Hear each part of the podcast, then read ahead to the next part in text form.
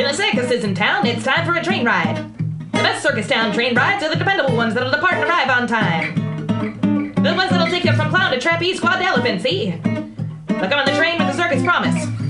It's intense.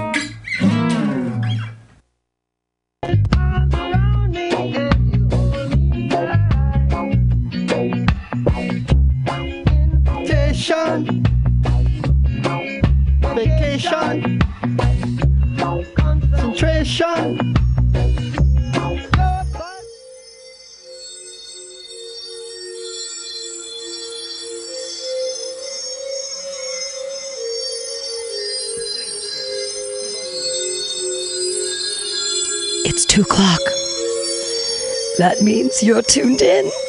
And it's time. For there are some who call me Tim. I never time it right. Tim. I'll try one for Tim. Uh, hey, welcome to Some Call Me Tim, the podcast on Mutiny Radio, where we talk about what individuals believe in, whether it be uh, God, gods, cats, conspiracy theories, Jesus, Judaism, Islam, whatever it may be, uh, Mormonism, etc., etc., etc. And we have special guest today, Drew Madecki. How you doing? Hey, to be here. great. Excited to have you all the way from Fremont. Long drive. Yeah, and we are actually very, uh, I am also a Livermorean. I was born in Livermore. Really? Yes, I was. I just grew up there. I was born at Livermore Memorial Hospital there in Livermore. Fantastic. In 1974, and uh, so I'm a Livermorean and grew up in that in that area. I used. Did you, did you go to Livermore High? I did go to Livermore High. Yeah, you know what? We used to run cross country against you guys, and I hated it. It was always hot, and it was like in this weird dust bowl, like this quarry in the back of your high school. It was awful. There were no trees, there was Oh, no horrific. shade. It was brutal. It was like running in, and I always hoped that it'd be later in the season when we had to run against Livermore because if it was early in the season, like beginning of September, it was just like running in like the desert. Yeah, even back awful. then we were having like the Indian summers. So you're class of 92? 92, yeah. So was I. Oh, look at that. But you went to Granada. No, I went to San Ramon. Oh, okay, okay, okay. You went to Yeah, San Ramon. yeah, I went to San right. Ramon. So, yeah. But we ran. You guys were still, and it was funny because even back then, your track was a gravel track. It was the only one, or there were a couple. We still didn't have the springy track yet. That was like cool and everything. But yours was like the worst That sounds right. That sounds track. right, yeah. It- it- so because I ran cross country and track, and it was always we were just in the same division, and I'm like, are they poor in Livermore? Because everyone else is rich in you know Danville. That whole corridor is like all rich people. Well, yeah, at that time it was kind of there was two types. There was either the labby types or like more of like the blue collar types. All right, the Lawrence Livermore Lab. Yeah.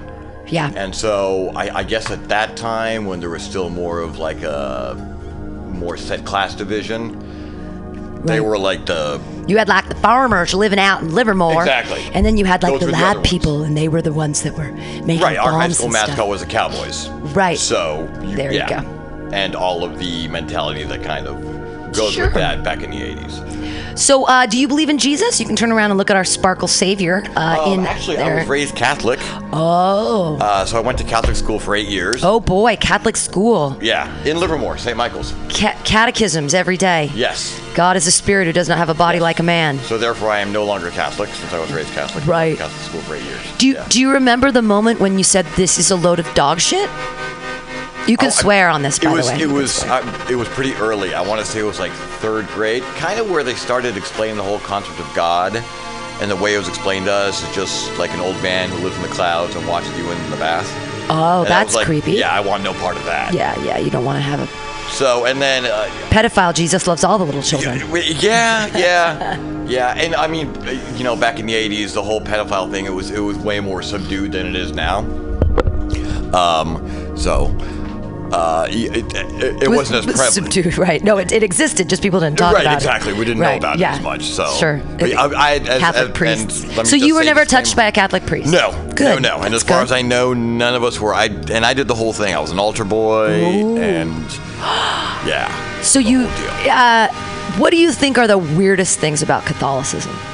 Oh, the whole thing is pretty wacky. The Yeah. whole thing is pretty wackadoo. Um, it's a lot of rituals that are kind of. So there's a there's there's a very real contingent that believes that the Bible was actually written by Jesus. Really? Yeah. I've never heard this theory that Yeah. Jesus actually wrote the whole Bible. Like Well, he sat well, down. maybe not specifically Jesus, but that that the actual Bible as it stands now is carried over from that time. Sure. And they don't realize that it was written. Well, it was like the Torah. So well, it was, and when I was mean, King the James? old. When when was the King James version? that was definitely after the Roman Catholic. So that was like I don't know, 800, maybe 1200 that they Sure, brought out the King like that, James. yeah. Maybe 1200. Right. So, and I mean, even since then, there have been huge revisions and everything. So, Sure. I mean, I don't know. For me personally, I get- I get that the Bible, it's a hell of a book. It's, it's, There's there's some great stories in there. there's some fun stories, and then some of it's boring. As oh yeah, there's there's a lot of begetting and begottting and uh, Right, right, that's right. yeah yeah yeah. I think the creepiest thing about Catholicism is the zombification of the ritual of remembering him by eating his body and drinking his blood. That the sacrament, that the basis sort of of Catholicism, of committing yourself to the Savior, is by eating and drinking him. I find that pretty creepy. Right, and I gotta believe that initially it was some sort of metaphor, and then somehow it just got transformed, and people are taking it literally now. Well, and you wonder when he was at the Last Supper, when he actually said, This is my body broken for you. And he was being like metaphysical about it then. And yet we still have this ritual that this is my body broken for you, and then here, drink of my blood. I just think it's kind of gross. Like, Right. Well, and then even a lot of stuff that is like you know that the priests have to take a vow of celibacy in this day and age. That's just ridiculous. and, and what would be, you would think that you wouldn't want, that you would want priests to procreate because they're somehow more perfect than us or somehow more in tuned to be with God. And so if they have special powers that make them relate better to God, why wouldn't we want them to have offspring that maybe have this same special power to talk to the heavens or burning bushes or whatever that, you know, Absolutely. so it just seems strange that we'd be like, yeah, you have to dedicate your life to God and never have sex, like, and never even masturbate. The concept that, I mean, did didn't the new pope say that masturbation's okay now? Oh, or yeah. are they oh, still? Oh, yeah. Yeah, this new pope is very progressive and Because like, Argentinian on board. Hooah. Uh? I mean, I was raised super Christian, not super Catholic, but we weren't allowed to masturbate either. And I'm like, so we're not supposed to have sex till we're married, but we're also not supposed to masturbate. Do you just want us all to be terrible at sex? Is that like, is that the thing? Or And then you're not supposed to have premarital sex. So Right. once you get married to somebody, that's, That's it. That's Right. it. Right. And so if it's if it's way. like a horrible physical connection, then And then and you somehow can't get divorced afterwards. I don't understand how the Catholics somehow, because you can't get divorced if you're Catholic. I don't understand how somehow it's like. Then they've got the every sperm is sacred thing too. So it's like, okay, don't have any sex except when you're married, and then only to procreate. So if you're not procreating, you shouldn't be doing it. Right. But you're not supposed to do it till you're married. But it, it's like, uh, uh-huh. like how how do these rules and laws help us become more spiritual? Well, and I, I would, I, I'm, I'm very curious about what was the initial intent. Ah, Why, why, you know, sure. why was this put into play? What were they trying to? What were the leaders trying to subdue or, or yeah. or, you know? Well, it comes down to that then. It becomes, you know, is religion for you to have a closer relationship with the divine, or is religion created by men in power to keep that structure and power by keeping people dumb? Or keeping them dumb isn't the. That's the thing is that, like, yeah, you don't need to keep people dumb for the most part, though. I think they're doing a pretty good job of it for my, themselves. my grandmother was really really smart but she also was a devout catholic and she went to mass and she said all of her things and and believed it. And then i was told as a christian as a child being raised in a christian church and going to a christian school that she was going to hell because she wasn't a christian. She was catholic. That catholicism is a cult. Yeah. we were taught by the presbyterians that catholicism is a cult. And i'm like "Blah, blah, blah, blah." so the one of the, the oldest sects of what we believe believes something a little different and they're they're wrong, so they're going to hell. We don't all get to go to the. We all drink the blood and stuff, and the beat the beat the body, so we don't all get to go to the Right, good it's only a place. select few. I don't get it. I, I yeah, I, I don't understand. And each person has their own criteria for it. Mm. Um, you know, yeah, there's some that involve the fancy underwear. Right, there's other right. ones that are just like Scientology, which, come on. I mean, we, we all know it's not that. Well, that's got a money component too. It's got an interesting desperation quotient, and it also has a money component because they stand there at BART. Have you seen them? Yeah. With their Thetan testing, Uh-huh. and they have signs that say like, "Are you unfulfilled? Do you feel unhappy?" It's like, Which, A, who doesn't say no to that, yeah, right? who doesn't say no? And then they what test your electrical currents, and then you have to pay money to get electrical currents to remove the aliens that have infested your brain. Yeah, that's one of those things. I mean, if it's religion or a clickbait thing or whatever, as soon as they ask for a credit card, I'm out. Yeah, Yeah. me too. Yeah. So you left Catholicism in third grade because you said Oh no. This- no, no, you that, did that it was until kinda when I eighth grade. mentally checked out. Oh. So in in my house, my mom kind of called the shots in terms of religion, Sure. and she was also one of those ones that was just kind of went along with it because that's how she was raised. She herself was raised in a convent. Oh my God! Yeah. And so what, what, what, what? So she was gonna be a nun, but then decided not to be a nun, and and then had a baby. to be honest with you, I'm a little loose on the whole history of it. Okay. So I don't think that there was ever a training for a nun um, in Argentina, where they were from. Uh, both my mom and dad are from Argentina. Cool. Uh, So her parents passed away when she was pretty young, so I think the nuns kind of it was like an orphanage. kind She of an raised in a orphanage, even though she had brothers and sisters. Sure. And they weren't separated, and I think some That's of the great. brothers and sisters were like of legal age or whatever. So I, I, I don't exactly know how the whole thing fits into that, but Catholicism factored in very early Sure. into her life, and so she carried it through. Uh, my father, for the most part, just kind of tolerated it. Huh. He would he would be the one that would go to church, Christmas, Easter, Right. you know, the on the days you have to dress up for church. Sure. I mean, technically, you're supposed to dress up for church every day, but Did your father wasn't he? So he was like a lay Catholic. Did, did you consider him a moral person? Did you find him to be a moral and ethical man?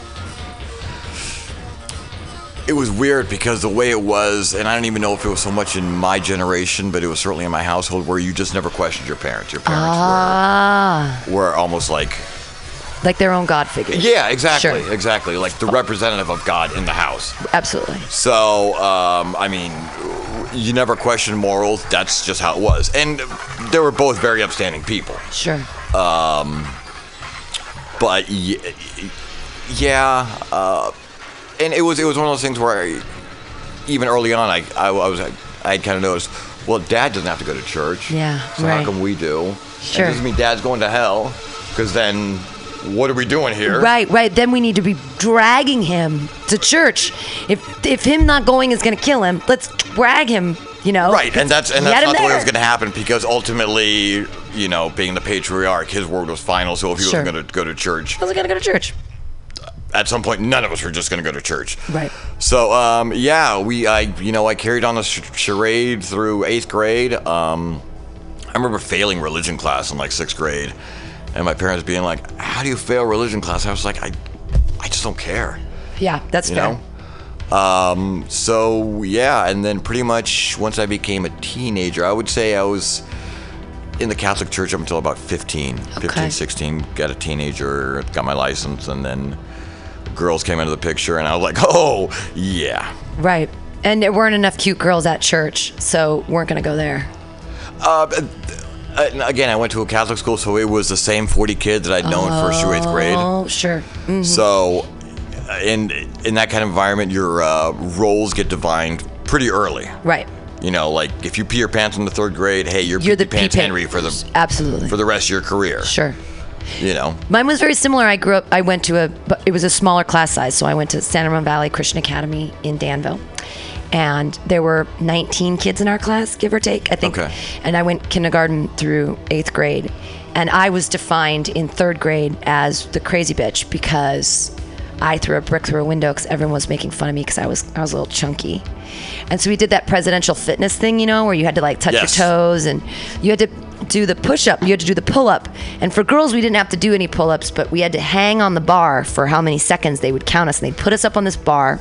I know And we had to exactly what you're hang. talking about, and it is sorts of so much trauma for me. So much trauma. So, So I much. couldn't do it. I didn't have the, and they wouldn't let me have my hands faced toward me so that I could like my wrists, so I could like kind of pull up that way. It had to be Yes, hands. it had to. It had to be wrists facing outward for whatever reason, and Thank I you. just couldn't do it.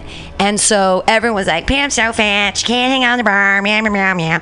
And we went back in this little room to change, and they wouldn't stop, and they wouldn't stop. And I went around the corner and I threw a brick through the window, and no one got hurt. But the teacher came running in and and I walked in by that point and I was like, you know, shaking and freaking out. And the teacher came and said, What happened? What happened? And everyone covered for me because they were afraid of me at that point. And everyone was Well, afraid of me from Good. then on. They were like, don't mess with Pam. She'll fuck your shit up. But we didn't say fucking shit because we were such good children because we went to Christian school. But it was basically that was she's she's a loose cannon. And this was like third, Third grade, yeah. Third grade, you said? Third grade, I yeah, came to uh, loose cannon. So now I had the exact same scenario. However, try doing that as a boy. Oh. Where you're supposed to be able to do at least one pull up. Sure. And y- you can't. And you're the only kid in the class who cannot. Are you were you always little? Oh yeah. Yeah, I was always the smallest kid in my class. In fact, I remember when we were getting uh, measured for our eighth grade cap and gowns.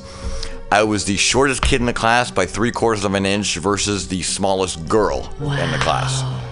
Who, Lori Foscalina, shout out. What's up, Livermore? But you're like five eight, yeah? Yeah, right around on a good day, five eight, five nine. It depends. Yeah. I, I feel like five nine. The doctors always tell me five nine, and I tell people Sure. five nine. They're like, no, you're five eight. Yeah. So yeah, let's go with five eight. Yeah, but you're you're. I I'm mean, tiny. I'm a hun- you're- f- 5'8", 120, 124. I have a 12-year-old son who is four inches shorter than me and nine pounds heavier. Wow. Yeah. But they're growing them differently now. Like children these days, I don't know where they're putting the corn syrup, but it's like it's, in the ridiculous. water or something. They're putting. I, I'd read somewhere that it's it's the hormone in the milk or something. Oh, right, the give- RBST. yeah, right. The stuff they give to the cows is now being transported. Now we're having mutant children. Sure. Which Girls having periods at nine years old, that kind of stuff. he wears a size 12 shoe. Whoa. It's like a canoe. Right. Yeah, Yeah. it's ridiculous. Yeah. Is your are you married? Still? Divorced. Oh, you're divorced. Okay. Catholic. Right. Right. Right. Right. right, right, Recovering right. Catholic, so. Yeah. Yeah. Uh, I'm also divorced.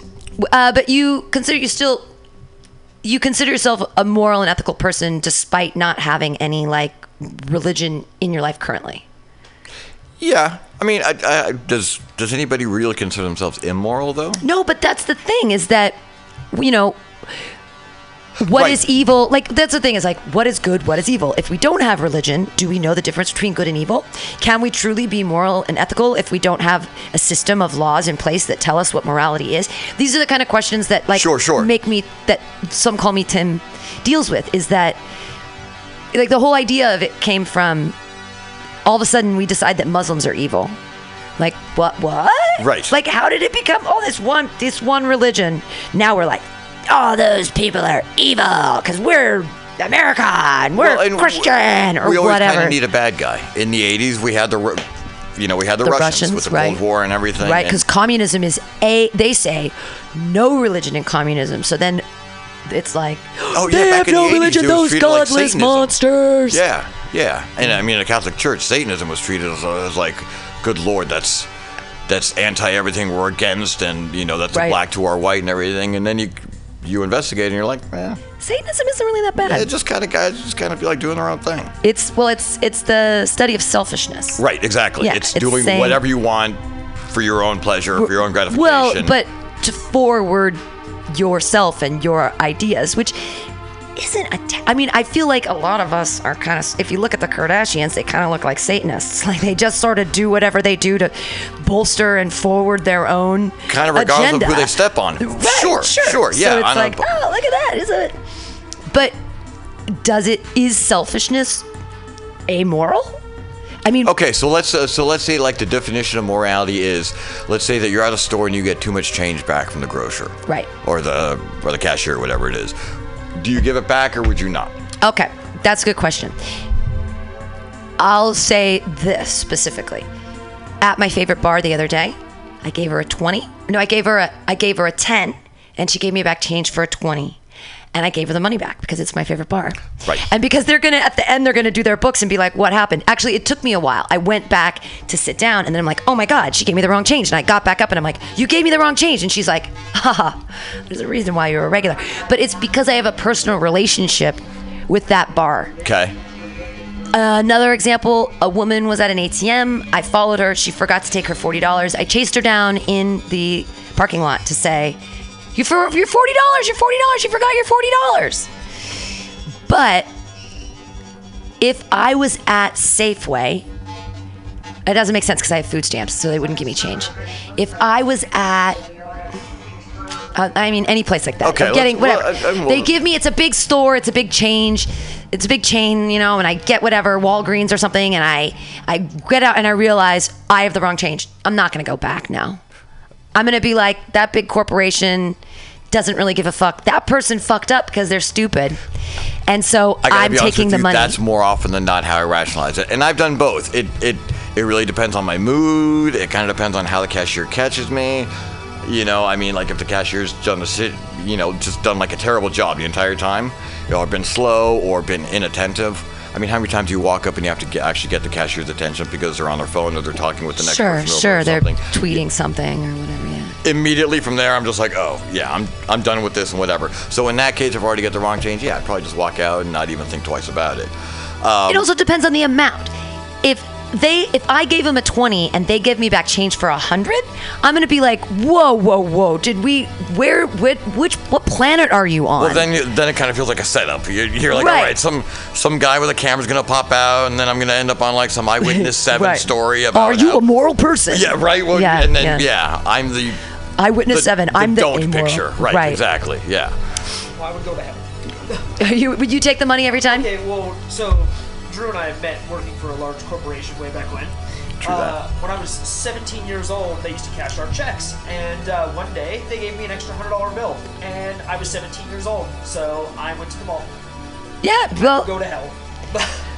And Well- they never came back about it. They never asked you about no, it later. They counted it out in front of me twice. wow. Twice. And that's why I said, okay, you counted it twice, and you're gonna give it to me anyway. So, all right. Cool. You say lucky me on that I've, one. I've had a thing where there was some error in payroll where all of us accidentally got our checks twice. Oh. and they immediately came and, and were just like, "E, don't touch anything in your bank account, which I thought was kind of messed up. Yeah, Sure. It's kind of on you. But yeah, nobody did, and they took it all back and they fixed everything. But yeah, we didn't have any say in that. And I, I, I would say the majority of us would have just been like, doo doo doo. And yeah, just pretend like it never happened. Okay, here's a, here's a morality. Here's a one of those weird questions. If someone gave you, uh, you didn't have to actually kill the person yourself, but they gave you a box with a button, and if you press the button, somebody somewhere dies, So fast.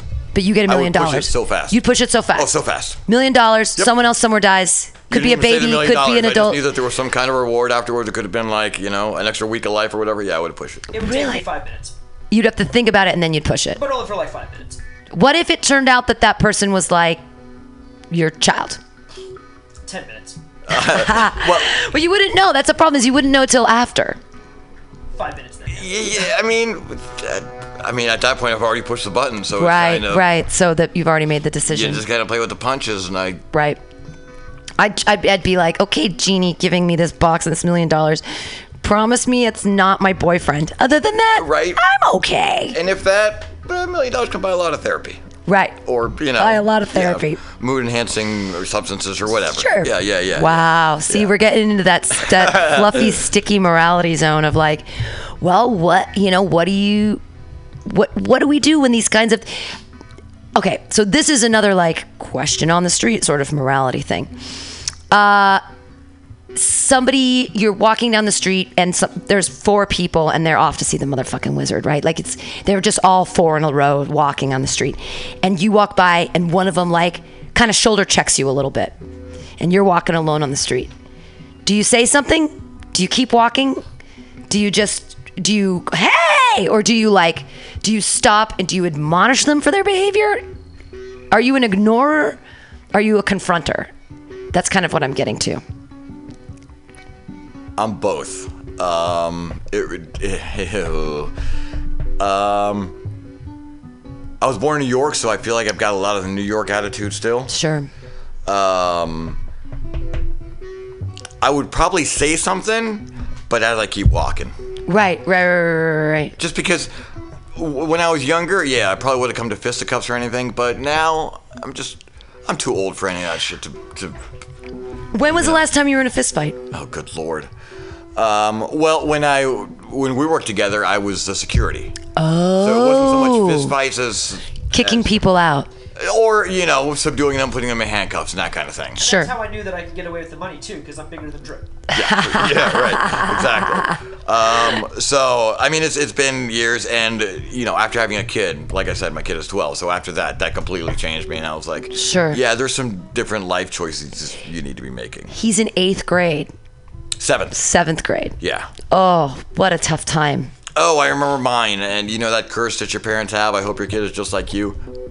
He's exactly like you. To a T. Yeah. I understand him exactly. I understand every stupid thing he does. Every you know every lie that he tries to get away with and everything. I'm like, Sure. This is all shit that I tried Right. 30 years ago. Exactly. You think, Yeah. you think you could lie to me? You think Come any of the stuff is new? Yeah, I Right. invented all the shit you're trying with me. So Exactly. Yeah. So, but you know, it's fun. Do you share you share custody? Yeah. Oh, that's nice. You still get along with your ex-wife? Uh, we get along way better as friends than we ever did as as partners. That's yeah. great. Yeah, it was kind of a uh, rushed into it. Ah. Yeah. I know. So if you had a baby when you're 30, that's like that's that wasn't too rushy, but you rushed into the relationship. into the relationship. Yeah. Yeah, and then It you're like, let's took- have kids. Um, it was kind of like, hey, we're having a kid. Oh, gotcha. Uh huh. Uh huh. Right. Yeah. Let's be real committed now in the beginning Right, of our which- 30s. That's the way Oh, it works, great. right? Yeah. hundred percent of the time. Were you doing comedy back then as well, or did is that is that a new? So I'd done a little bit in my 20s. Oh. Um, out here, actually. I was living out here in the city, Cool. and I would go to uh, Brainwash was still going back Really? then. Yeah, 17, So, 18 yeah. years strong now. I think. Right. Yeah. Um, so and then um, this is kind of like when the whole poetry thing was Right. Poetry slams were going around. Sure. So I was kind of gotten more into that. Um, turns out I'm a terrible poet, like most people are. Um, so yeah, I kind of fell out of it, and then uh, Mike started getting back into it, and I was like, I really like doing that, right. and I miss doing that, and so yeah. What What is it about comedy that makes you feel good? Um, Do you just are you hungry? Are you hungry for stage time? Do you love karaoke, and so it doesn't matter if it's comedy or karaoke or poetry? Is it like as long as I'm on stage, as long as I'm on stage and people are looking at me, I'm happy, or is it like, boy, I love 'cause I- I- language? I, would not feel confident doing karaoke at all on stage. Really? Um, So you're not an attention whore. I, I'm not an attention whore, but at the same time, that's kind of why I, that is kind of what I feed off up there. Gotcha. You know? They're all looking at me. I'm listening to me. A little bit, yeah. Like uh, at work, and it's it's weird because I'm not social at work. I kind of keep to myself. I kind of do my own thing and everything. But if I'll go and tell a story, I'll see that they're like people gravitate towards. Sure. Yeah, know. because your stories are naturally funnier because you know how to tell them because you're a stand-up comedian. There you go. Yeah. It's always funny to me when people who have who are normal, like have normal jobs that you know, they're like decide to get into comedy and they're like, "Well, I told this story the other day at work and it was so great." And then they get up on stage and then after they're like, "Boo-hoo, that worked so well at work. What happened?" And I'm like, because you're not funny yet. Because as a regular person telling a funny story at the water cooler, there is a much lower threshold of expectation. Like they don't expect you to be that. If you're even slightly amusing, it's better than whatever boring thing was happening at work. Absolutely. There's so many people that are like, oh, I'm trying this because people at work told me I'm funny, or my family Right. told me I'm funny. I'm like, Yeah. uh, they're just being nice. Yeah. Yeah, you don't know how many people. I had some guy at work the other day because he had heard that I've been doing open mics and everything. He goes, "Oh, I thought about doing open mics because uh, I went to see Carlos Mencia one day, and he told me I was funny." and I was like, Ugh. Yeah, they probably just wanted heard to. that from somebody else. Haha, but I'm. Right. Yeah, it's just play. It's all plagiarism. uh, but that's the thing about when people start comedy is they don't necessarily understand that there is a ton of writing behind it. You don't just like. And even people who do riff and get up on stage and just make shit up off the top of their head, they've been doing it for so many years that it's like writing on stage. It's it's you can react to what the crowd's doing and be. You can't just. It's it's practice like anything else. You can't just go run a six minute mile. You know, okay, you have to. so now, are you of the mindset that there's no bad audiences? absolutely. Um, So you think there's no bad audiences? It's just bad comics. Well, I come from a poetry background as well. So I have a completely different perspective on audiences. I have done so I have an MFA in poetry and I have a master's in fiction. So I've gone to graduate school and I've gone to readings and I've done so many poetry readings and I've done so many open mic poetry readings and so many booked poetry readings. When, when you're reading or performing your poetry on stage, you're not expecting laughter. You're just expecting quiet and attention. And so if people are engaged in you by being quiet and paying attention, they're not talking to their friend, they're not getting a drink, then as a poet, you're fucking killing that audience. They love you. And you're getting like nothing from them. All you're getting is silence, right? So when I moved to comedy, I kind of try to keep that same situation in my brain that if they aren't busting up in hysterics and they aren't giving me applause breaks like I deserve, eh, right. as long as they're looking at me and they're quiet and they're not getting a beer, I'm fine. They're not a bad audience. They're just a not a vocal audience. They're not a super drunk audience. They're they, they're a critical audience that is watching and that is paying attention, and therefore, I win. So I don't think that they're a, a bad audience. I just don't. It's just their level of engagement is kind of what I'm trying to to Sure. judge. But do I prefer audiences to laugh hysterically so that I have to like break between every joke and be like, "Come on, you guys, come on! I got to get on to the next punchline." Of course, I want that, but they're not all going to Absolutely. do mean, that. Right, right. I mean, it, it like for my very first time, when the first time I did it, I set the bar so low that I said, I just, I'm to go up there. I'm to do like four or five minutes. I want one person, Yeah, one, one person, person. to laugh. Did you and get it? You I it? got that like within the minute and a half. Perfect. And I don't even remember if anybody else laughed for the rest of the set. I got what I wanted, and I just That's great. declared that a victory, and we just went from there. Yeah, And lowering so I the kind of go with that mentality every time, and sometimes it's only him, and that's okay, you know. So that's That being said, uh, a couple weeks ago at Brainwash, it was not yesterday, Tuesday, but the Tuesday before. I was in a showcase. It was the cookies and comedy, blah blah blah, and it was a full audience. The audience was stacked with people, and they were not comedians, and they didn't laugh at anything. And I performed my little ass off. I was doing all my act outs and I was like, You don't like that? Let's go over here. And I, who likes cats? I'm getting nothing. I'm like, None of you like cats. At You all hate cats. And I talked to Travis Thielen outside. He had also been on it, and he had very edgy jokes. I was laughing my ass off at his jokes. He has an abortion joke that's very, very funny, and I'm laughing at his jokes.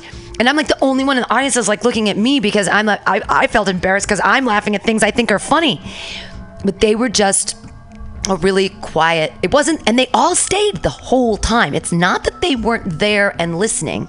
It's just that they weren't giving any laughter. They just weren't. They weren't engaged in a way that we would be like, "Why aren't you acting the way we want you to act?"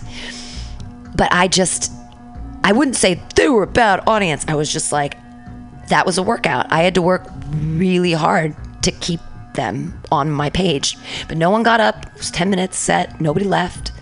I mean, nobody laughed, but nobody, but nobody left. No one got a beer. No one talked to their friends. So that was one of those where I was like, okay, I'm not going to beat myself up over this one. But I mean, I'm doing like my stuff that I consider my A material. I do this at Cobb's. I do this at Punchline. I do this at any show. And they just weren't it's not that they weren't on board. They just well, and if weren't they were doing there, what I I mean, they were expected them to clearly there for comedy. Right. I've been at places where so uh, when the open mic starts, they will turn off like the playoff game or something like that. Oh, don't do that. bar, Wait till the playoff right? game And is you're just over. Like, oh, this is a terrible idea because these people are not here for comedy. right, exactly. You know, and then you got to go up there and try and you know blunder through eight minutes, and it's the worst. Well, yeah, because they're going to get up and go in the other room and watch the game. The other problem is when they leave the game on. But I've been able to work with that. I've been able to work with that by like if the TV's next to you. I did this at um, Delirium the other night. The game was on, and everyone kind of like looked at them. I'm like, and strike three, and out. Like I just I kept like commenting on the game beautiful. as That's the really set was can do in going that- through. case, right? And I was getting like laughs about that, just me being silly, and then trying to do like a baseball voice. Again, you just need one other person to get you. Just Right. Make that connection with one other person. You're like, this is why I'm doing it. right. Yeah. So how long you? So you did it in the 2000s, and then you're back. So you'd say you've been doing it for like all Right, told and I- eight years, of off course, right when I started, uh, right when I kind of got back into it, my work schedule completely changed. Ah. so it's pretty much eliminated everything I can do right now. Right. So you work nights. Yeah. Yeah. That makes it so hard. Right. The schedule right now is supposed to be 4 p.m. to 2 a.m. Oh, Oh, that Which- just knocks comedy out completely. Kills everything, right? Before it was 10 p.m., which I could come here and. By the way, if you guys haven't been here, you guys need to really, really come and check Oh, out Mutiny. Radio. It's awesome. It's Thank a great you. spot. Yeah, it's so sweet. Pam is doing great stuff for the Bay Area comedy scene. But It's do you remarkable. do you work seven days a week? Which days do you have off? Six days a week. So I Oh my God. Yeah. Well, at least you can go to the punchline. There's a couple on Sunday. I mean, there's like the Church Key if they're still doing it. I don't know if they still are. And uh, OMG. and OMG and Milk Bar is the late night one. Absolutely. So there's a couple that you can hit, but you have one night off a week. Yeah. And they've got you from two in the afternoon till four in the morning. No, fo- Four in the afternoon till two in the morning. For right now, yeah, it's probably going to go four to four. Yeah, and there's no there's no open mics at that. I mean, No, of course not. No. No. no, who's coming? Who wants to see comedy at three o'clock in the afternoon? exactly. Yeah. That's crazy. Yeah. I mean, I guess there have been. We used to have an open mic here from four to six, but that still doesn't even help you, and that's gone too. Right, exactly.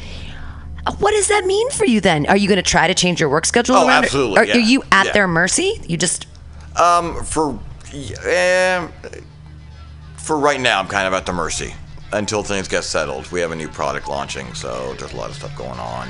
Wow. And they just gave you that like deep late shift. Like Oh, they told me that like a week ago. Oh, Yeah, and they switched us. Uh, yeah, earlier the week. So like I had this all set up and everything, and well, yeah. good thing this is early enough Exactly. that you can make Exactly. your. Wow, I mean, you've got to get all the way back down to Fremont. Yeah. Okay. Why Fremont? Is just because it's closest to your job? Yeah, that's where the job is. Okay. Yeah. So I work at that one car company. Oh, okay. Right. I see. Cool. Well, that's cool. I mean, at least it's a cool thing. At least it's not like. It's yeah, you th- um, yeah yeah yeah. It's uh, again, it's one of those things where you get a peek behind the curtain, and you know, Have you ever driven one though? Is it super special? yeah, Is it like you? It's super special. it's it's pretty amazing. Wow. See, well, It is pretty impressive. Overall, I am. uh, It, it is. It is one of those things where, at the end of the day, I am proud of the finished product. Right. But it's one of those things where, if you like sausage, you should not watch them being made. oh sure, right, yeah. Because I love bacon, but I don't want to see anybody killing any pigs. Yeah, Absolutely. Yeah. Absolutely. Yeah. Not just because I have a little Judaism in the background, but I still, I, I do feel, I feel guilty when I eat pork products because pigs are really smart, and it's one of those things you just have to sort of like. The morality of eating meat, it just depends on your own personal constitution. It's like, Uh, and see, that's that's that's one of those things where like being Argentinian superseded the the, it did any kind of stigma with with everything else. But- so like even on the Fridays where you're supposed to only eat fish or whatever. Yeah, dude, you're we- Argentinian, that we- didn't count. We kind of paid attention. Well, but and Argentinians, y- you're good cowboys and have good beef. It's not like, it's not like what Yeah. our disgusting poor little hamburgers are doing the, their feedlots that are all smushed together and No, then those people know how to make fed steak. all the corn and Yeah. yeah. These are like real. I've always wanted to go to Argentina because tango's a lot of fun and beef is delicious. Both things that they like- are awesome that they're yes, really exactly. yeah. And I hear you can do both at the same time. You can do both of them. You could eat a eat a sandwich and then and then watch them. Uh, and so, more religious questions. What do you believe in an afterlife? What happens when we die? Oh God, I, I I hope there's something. I have to believe there's something. Um. So after my father passed away, I believe that I was contacted. Oh, this is cool. Right. By him. by him. Um, Wow. And yeah, it was one of the we we we had a stress relationship to say the least. Okay. I was the only boy in the house. There was a lot of expectations. I wasn't a super great student. Uh-huh. He was literally a rocket scientist. Oh my God. Right. So um, also, you know, being from a different country, a different era. I think he was in his 40s when he had me. Okay. So a completely different Absolutely. worlds apart. Sure. So yeah, especially later on in life, our relationship got stressed to say the least. So uh, at the time he died, we hadn't spoken in a while. Oh, wow. And so I had to, I'm, to this day, I'm certain it was a visitation. And I don't know if it was just a dream or whatever, but I feel like there was some kind of contact just because of things that were said. Huh. he Uh, came back to make amends. He came back to put you down. he came back to be him, which was essentially like it was weird because in the in the thing he was more um on my level than we ever were in person. You know, it was we always had a very father son relationship. Right. Even after you know He saw you as an equal. He came back from the grave and saw you as an equal. More, yes, yes. I felt like more like that. That he Wow. had finally accepted that I was actually an adult. That right, that you have your own Right. personality. Which again, it could have been just a million child. things that I was projecting uh, at, at the time. Sure. But I feel, I, like I said, I feel like it was really vivid. So, um, so in terms of that, I feel like there was, yeah, there has to be an afterlife. Um, mom never came to visit me, so kind of don't know what that is like. Right. I was, you know, Latin household. I was always closer with the mom. Well, maybe very- she didn't have any unresolved issues with Oh, you we- that she needed. Oh, she had Yeah. you had unresolved issues too with her. There was a lot of unresolved issues with her and pretty much with mm, the the majority of the family, I would say. Huh. Yeah. Well, what if you would you be like, let's get a séance going? Would you be a person that's like, I if I've contacted one member of the dead, why not go get another one and No, sit with a medium That's and where you start to lose me.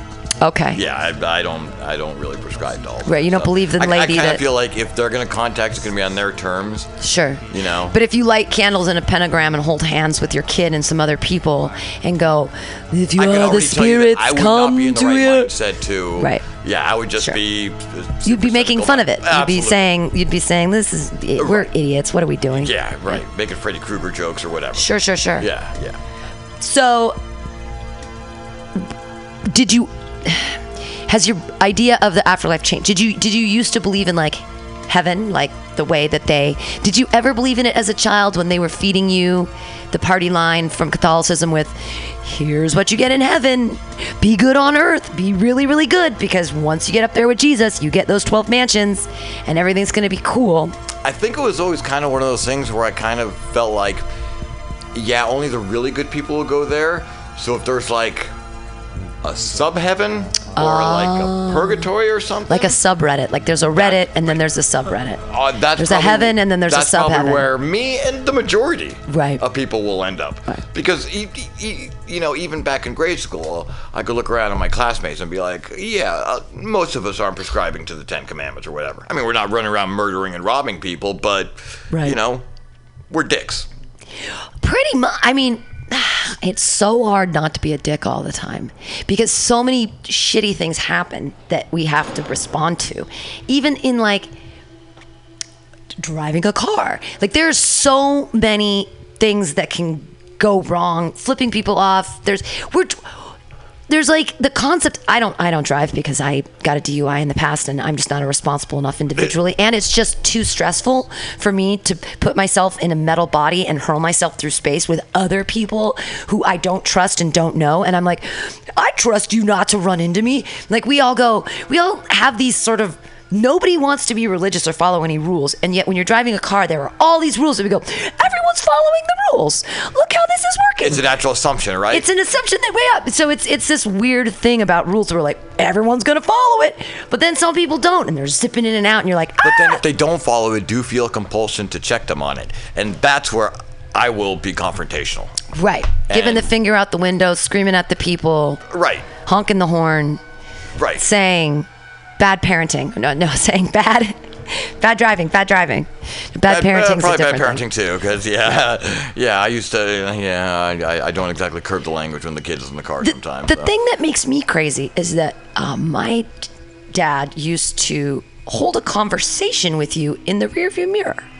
So like he'd have to make eye contact with. I'm like, look at the road. Why are you looking in the rear view? You don't have to make eye contact with me in the rear view mirror to have a conversation with me. You look at the road. You're driving the car. What do you do? What is this? How is this possible? Yeah, our parents just wouldn't converse with us, so. Oh, okay. That's- that works better. That's fine. Yeah. But uh, What are yeah. you doing back there? Nothing. Everything's fine. Try not to masturbate in front yeah, right. So you had you had a bunch of sisters. You were the only Four sisters, four sisters. three older, one younger. Oh my goodness. Yeah, and thank God. Really? Yeah. Why would you say that? Uh, because, uh, like they're the only reason that I'm like even half a normal person I that that I am. Like Really? I, all of my musical tastes I got from my three older sisters, so I have excellent musical taste, very diverse, very broad, a lot of new wave. Cool. Um, My first concert was Barry Manilow, Oh, that's rad. right? Um, But that's smart because there's so many chicks there. Yeah, and That was a really smart. That was a really smart call. they're all accomplished, educated, you know. Oh, that's great. Yeah. I was kind of the black sheep of the family. I was the one that, you know, delved into drugs and Yeah. yeah, right. What's All the worst? stuff. What's the worst, most illegal thing you did when you were in high school at Livermore? The worst illegal thing I did, Sure. aside from drugs? I don't know. Is that Oh, the was worst? Is that the worst thing that probably you did? Be the yeah, it would probably just be drugs. Although in high school it wasn't.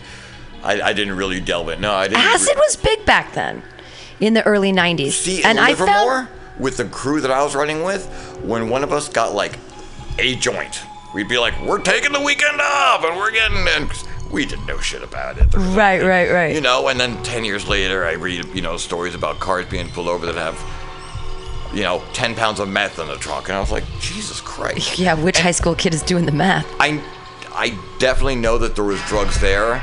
Um, and I had a friend tell me that back in high school, her boyfriend at the time was smoking crack Oh my goodness. at like 15. And I was like, holy shit, what? yeah, yeah.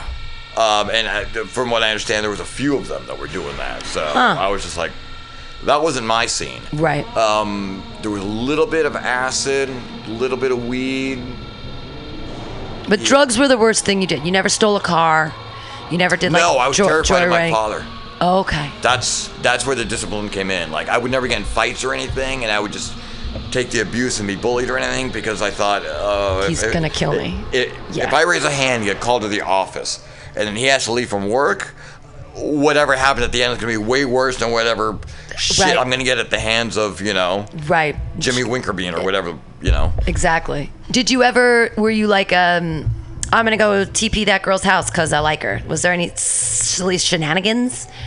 Yes, uh, that, that was more of a senior year thing. Um, yeah, I had a, like a small crew of friends that I kind of ran with. Not the greatest of influences, but yeah, we would. I think for like three weeks, three weekends in a row, we went out TPing, and then And then you said, "This is boring." Yeah, and kind of, yeah. And then it was kind of like we should just be trying to get laid or something, right? Right. Yeah. Yeah, that makes more sense. We uh, the, what we we got in trouble for toilet papering, and so they said you can't do that anymore. And what my parents allowed us to do was um, buy. This is such a terrible consumer thing, but we'd buy a ton of sticky notes, and we'd write messages on the wrong side of the sticky notes so that when we taped them to the, we'd just put them on all the windows. Like so it was like houses. yeah. So instead of TPing so that it would get wet and be terrible and be annoying and ruin the front lawn or whatever, we would get sticky notes that were like, you know, you're uh, essentially right. sitting in some guy's shrub in his front yard, going putting- putting them all up on all the windows at night, trying to make not night. any in the dark of night, trying not to make any noise. We'd all surround the windows in the front of the house, and we'd put sticky notes on all the windows so that when they Messages. Yeah, what would you write on the sticky note? what just weird shit like whatever. Sometimes Jesus like loves mean you. Shit? Oh, okay. No, all right. like So weird- not just- it like was- Jessica Heinmarsh is a whore or something. or- Exactly. Yeah, Oh, sure. okay, all all, right. that kind of stuff. Just all kinds of things. Just whatever we we.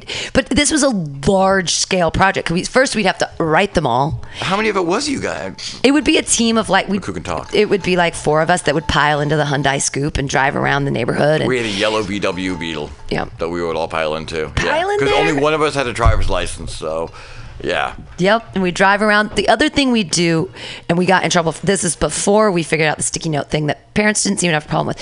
But we would power box people. I don't know if you know what this is. Power boxing is when you. It's one of these power boxes, and like this by the gauge. People's houses have the power gauge, fuse box, and you shut off their power while they're watching TV, and then you surround the house and bang on all the windows. So we were doing that at like. Eight Jesus Christ, thirty, nine o'clock. This is Danville, yeah. We have Danville, even Yeah. worse. We thought you guys were the good kids. We'd run around Greenbrook. Verge now. It's called the Verge now. We'd surround their house. So first we'd we'd surround the house. One of them would run around the back. We'd cut the power, and then we'd bang on the windows, and then we'd run away laughing. Ah! And this one night we did the same house of this really cute boy, and I don't remember what his name was, but um, we did it three. T- the third time we went back, they had a lock on it. They were smart. Oh, they a lock on the smartened up and they box. put a lock on their power box. And then everyone started putting locks on their power boxes in that neighborhood because we were just like terrorizing people. And no one knew it was a bunch of girls. Like, Oh, nobody was ever suspect that. no one ever suspected that it was girls. Especially girls from Danville. I know, running around, Unheard of. killing the power. And so then after that, we were like, well, let's be a little less crazy. And that's when we started doing the sticky pads.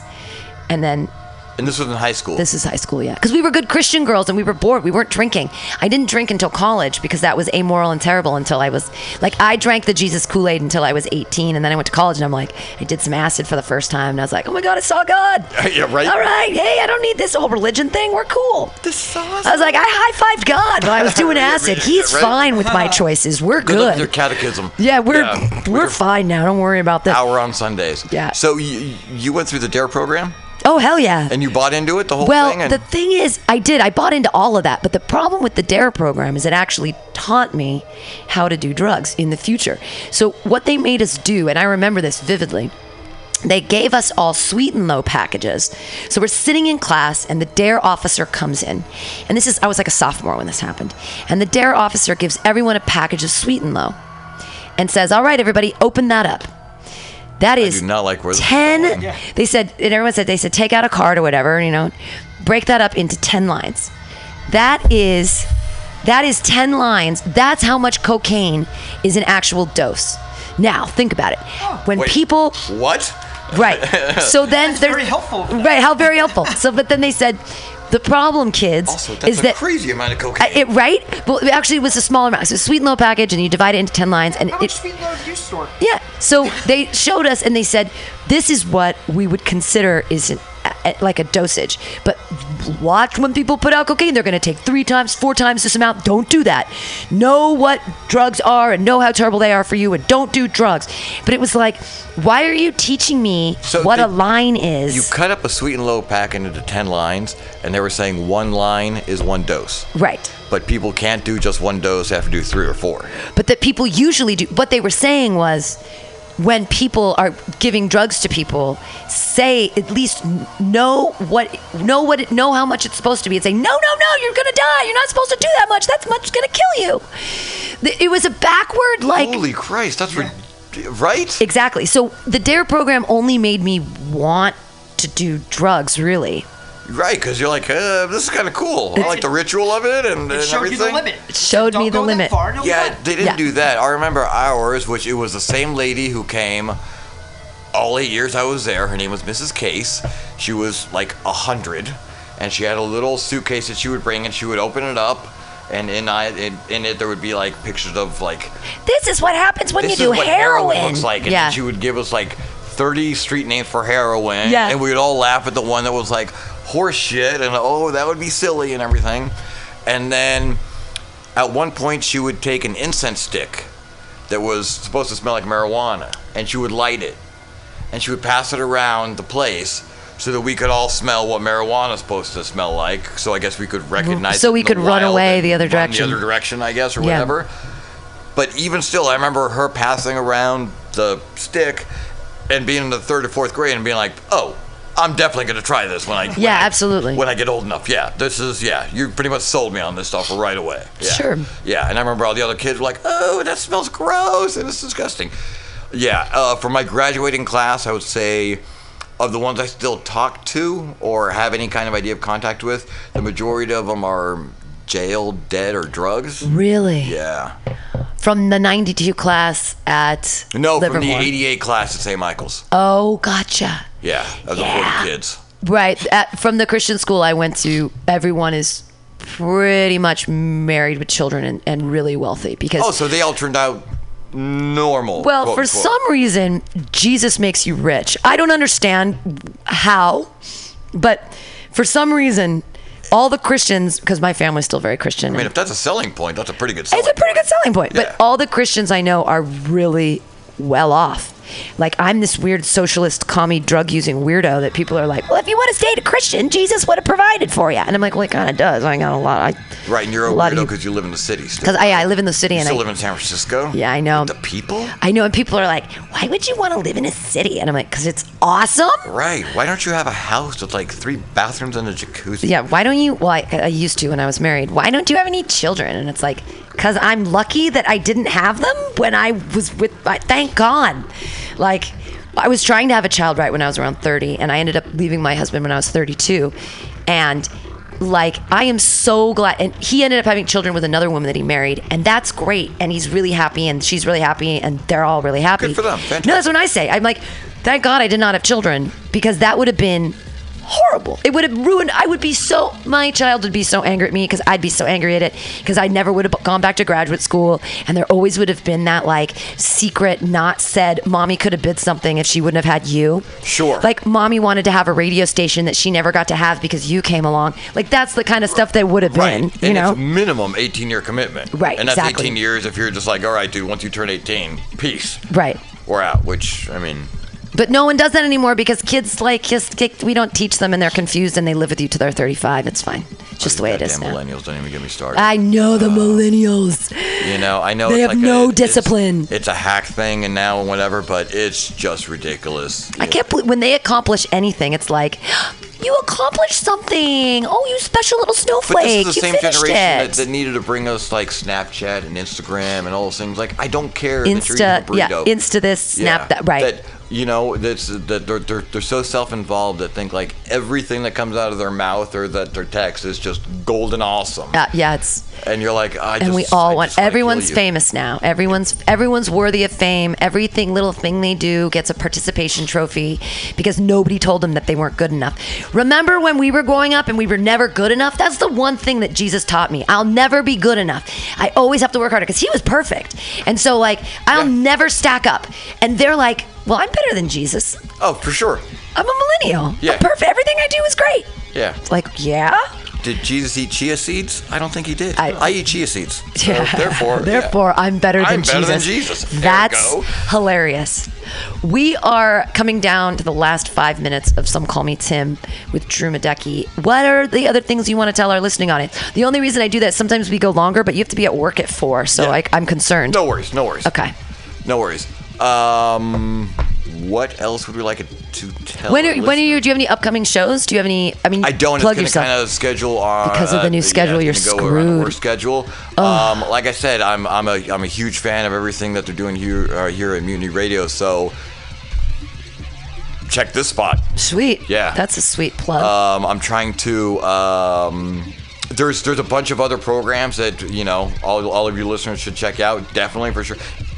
Whatever your taste is, you pretty much have something catered to that. Pretty Absolutely, much, right? sure. Yeah. I mean, you have a WWF podcast coming up. Oh, that's going to be so next week on this show in the three o'clock hour. I have the opportunity to. One of my friends, the guy who just moved into her building, is a WWE agent or That's manager. Awesome. That's so awesome. And so he wanted to be.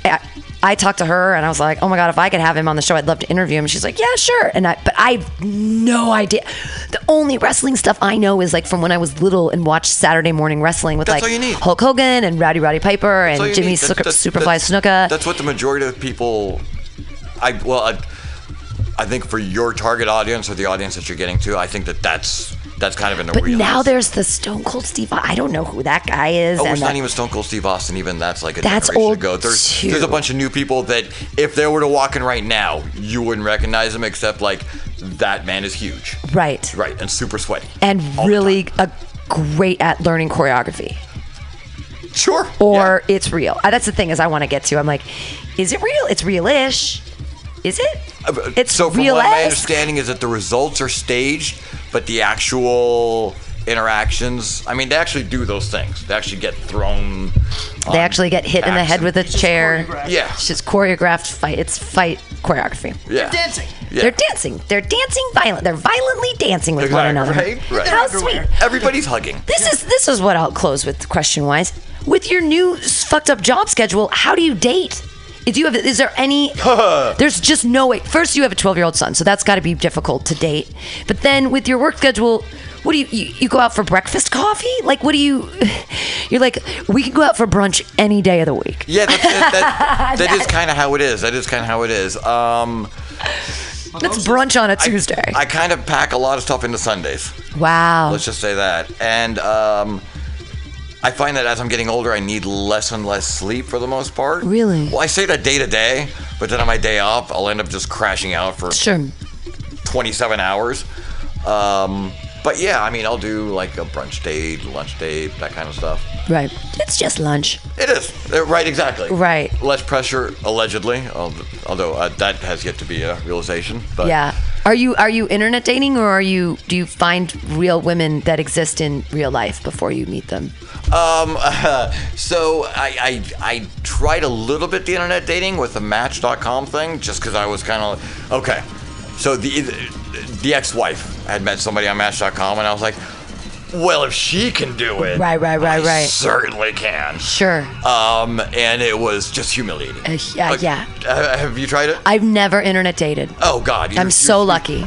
Don't even bother. No, It's- no, you- well, you, are way, yeah, I yeah. have, I have a wonderful boyfriend, so I don't worry about it at this point. But I met him in real life too. So, some some people say, you know, it's about the bar, right? Some people say raise the bar. Some people say lower the bar. Uh, I say meet at the bar. Why are you not meeting at the bar over drinks? Right. Why wouldn't you do that? That's how people good meet call. each other. That's a good like call. adults meet each other in bars, right? Is that how else do you do? You do it at a yoga class? Fuck those guys doing yoga. Like they're so they're so entitled and so dilettante, pretentious people. who I do yoga. It's like I don't want to meet guys doing yoga. I want to meet guys drinking at a bar, listening to a cool band, or you know, choosing something awesome on the jukebox, or smoking pot somewhere. Like I, I'm not gonna. It confuses me when people don't meet within their lifestyle. Like they're like, here's my lifestyle, and instead of meeting people in it, I'm going to create this alternate lifestyle on the internet and then do yeah. something there. I don't, I don't get it. Yeah, that is that is very weird. But the bar scene is not bad. So if anybody wants to go out for drinks at 2 p.m., There you go. Well, then Hey, it's like, but then everyone thinks here. you're an alcoholic. yeah, Uh, right. It's too bad that you work this Friday, and and that sucks because I actually have an opening on a show where it's it's The speed dating, dating one. the I was speed at dating that show. and- I need. I was I'm- gonna. I'm I need one need more guy for that, and especially this week. But uh, Busy on Friday. It's I'm like it's Friday. It's Friday's the big night. I, I can't believe you work every Friday night and every Saturday night. That's insane. It's like it's like slavery. It's it's been like this for the past five years, so it's You just kind of- get used to It's it. It's just kind of one of those things that you accept. Like I said earlier, before the schedule was ten to six, so that was a little more reasonable. Sure. Um, but then even before that, when 10 p.m. to 6 a.m. Yes. Yeah, because then you can hit a six o'clock op- open mic, no biggie.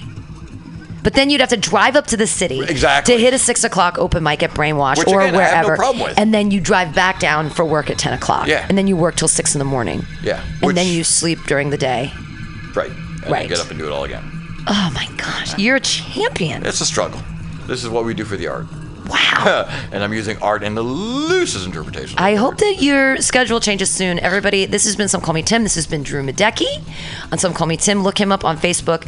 Uh, I, I love that your last two, your first recent pictures are of cats. So I felt like. Love cats. I love cats too. Cats, cats, cats. Bow to your alien overlords, everyone. Uh, and I'm glad we didn't mention that car company, but it's one of them that exists and that you have to leave and go to work for because they own your balls. Pretty much. Uh, yeah.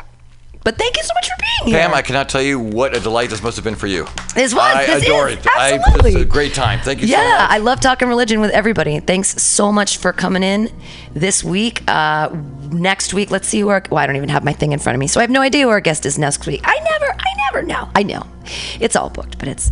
Uh, join us this Friday for uh, next the great little uh, speed dating thing. Hopefully, maybe you can if you can call in sick because they're not going to listen to this. If you feel like you're coming down with something. You know, tomorrow or something. Keep an eye on this space for more information. Right. Just let me know on Friday if you're Fantastic. so sick that you can't get into work because I'm sure that you'll be fine. I do have To, PTO to, coming up, so. to speed date. Fantastic. Right on. Drew and Decky, it's been great. Everybody, have a good day. This has been Some Call Me Tim. Bye. Thank you. By the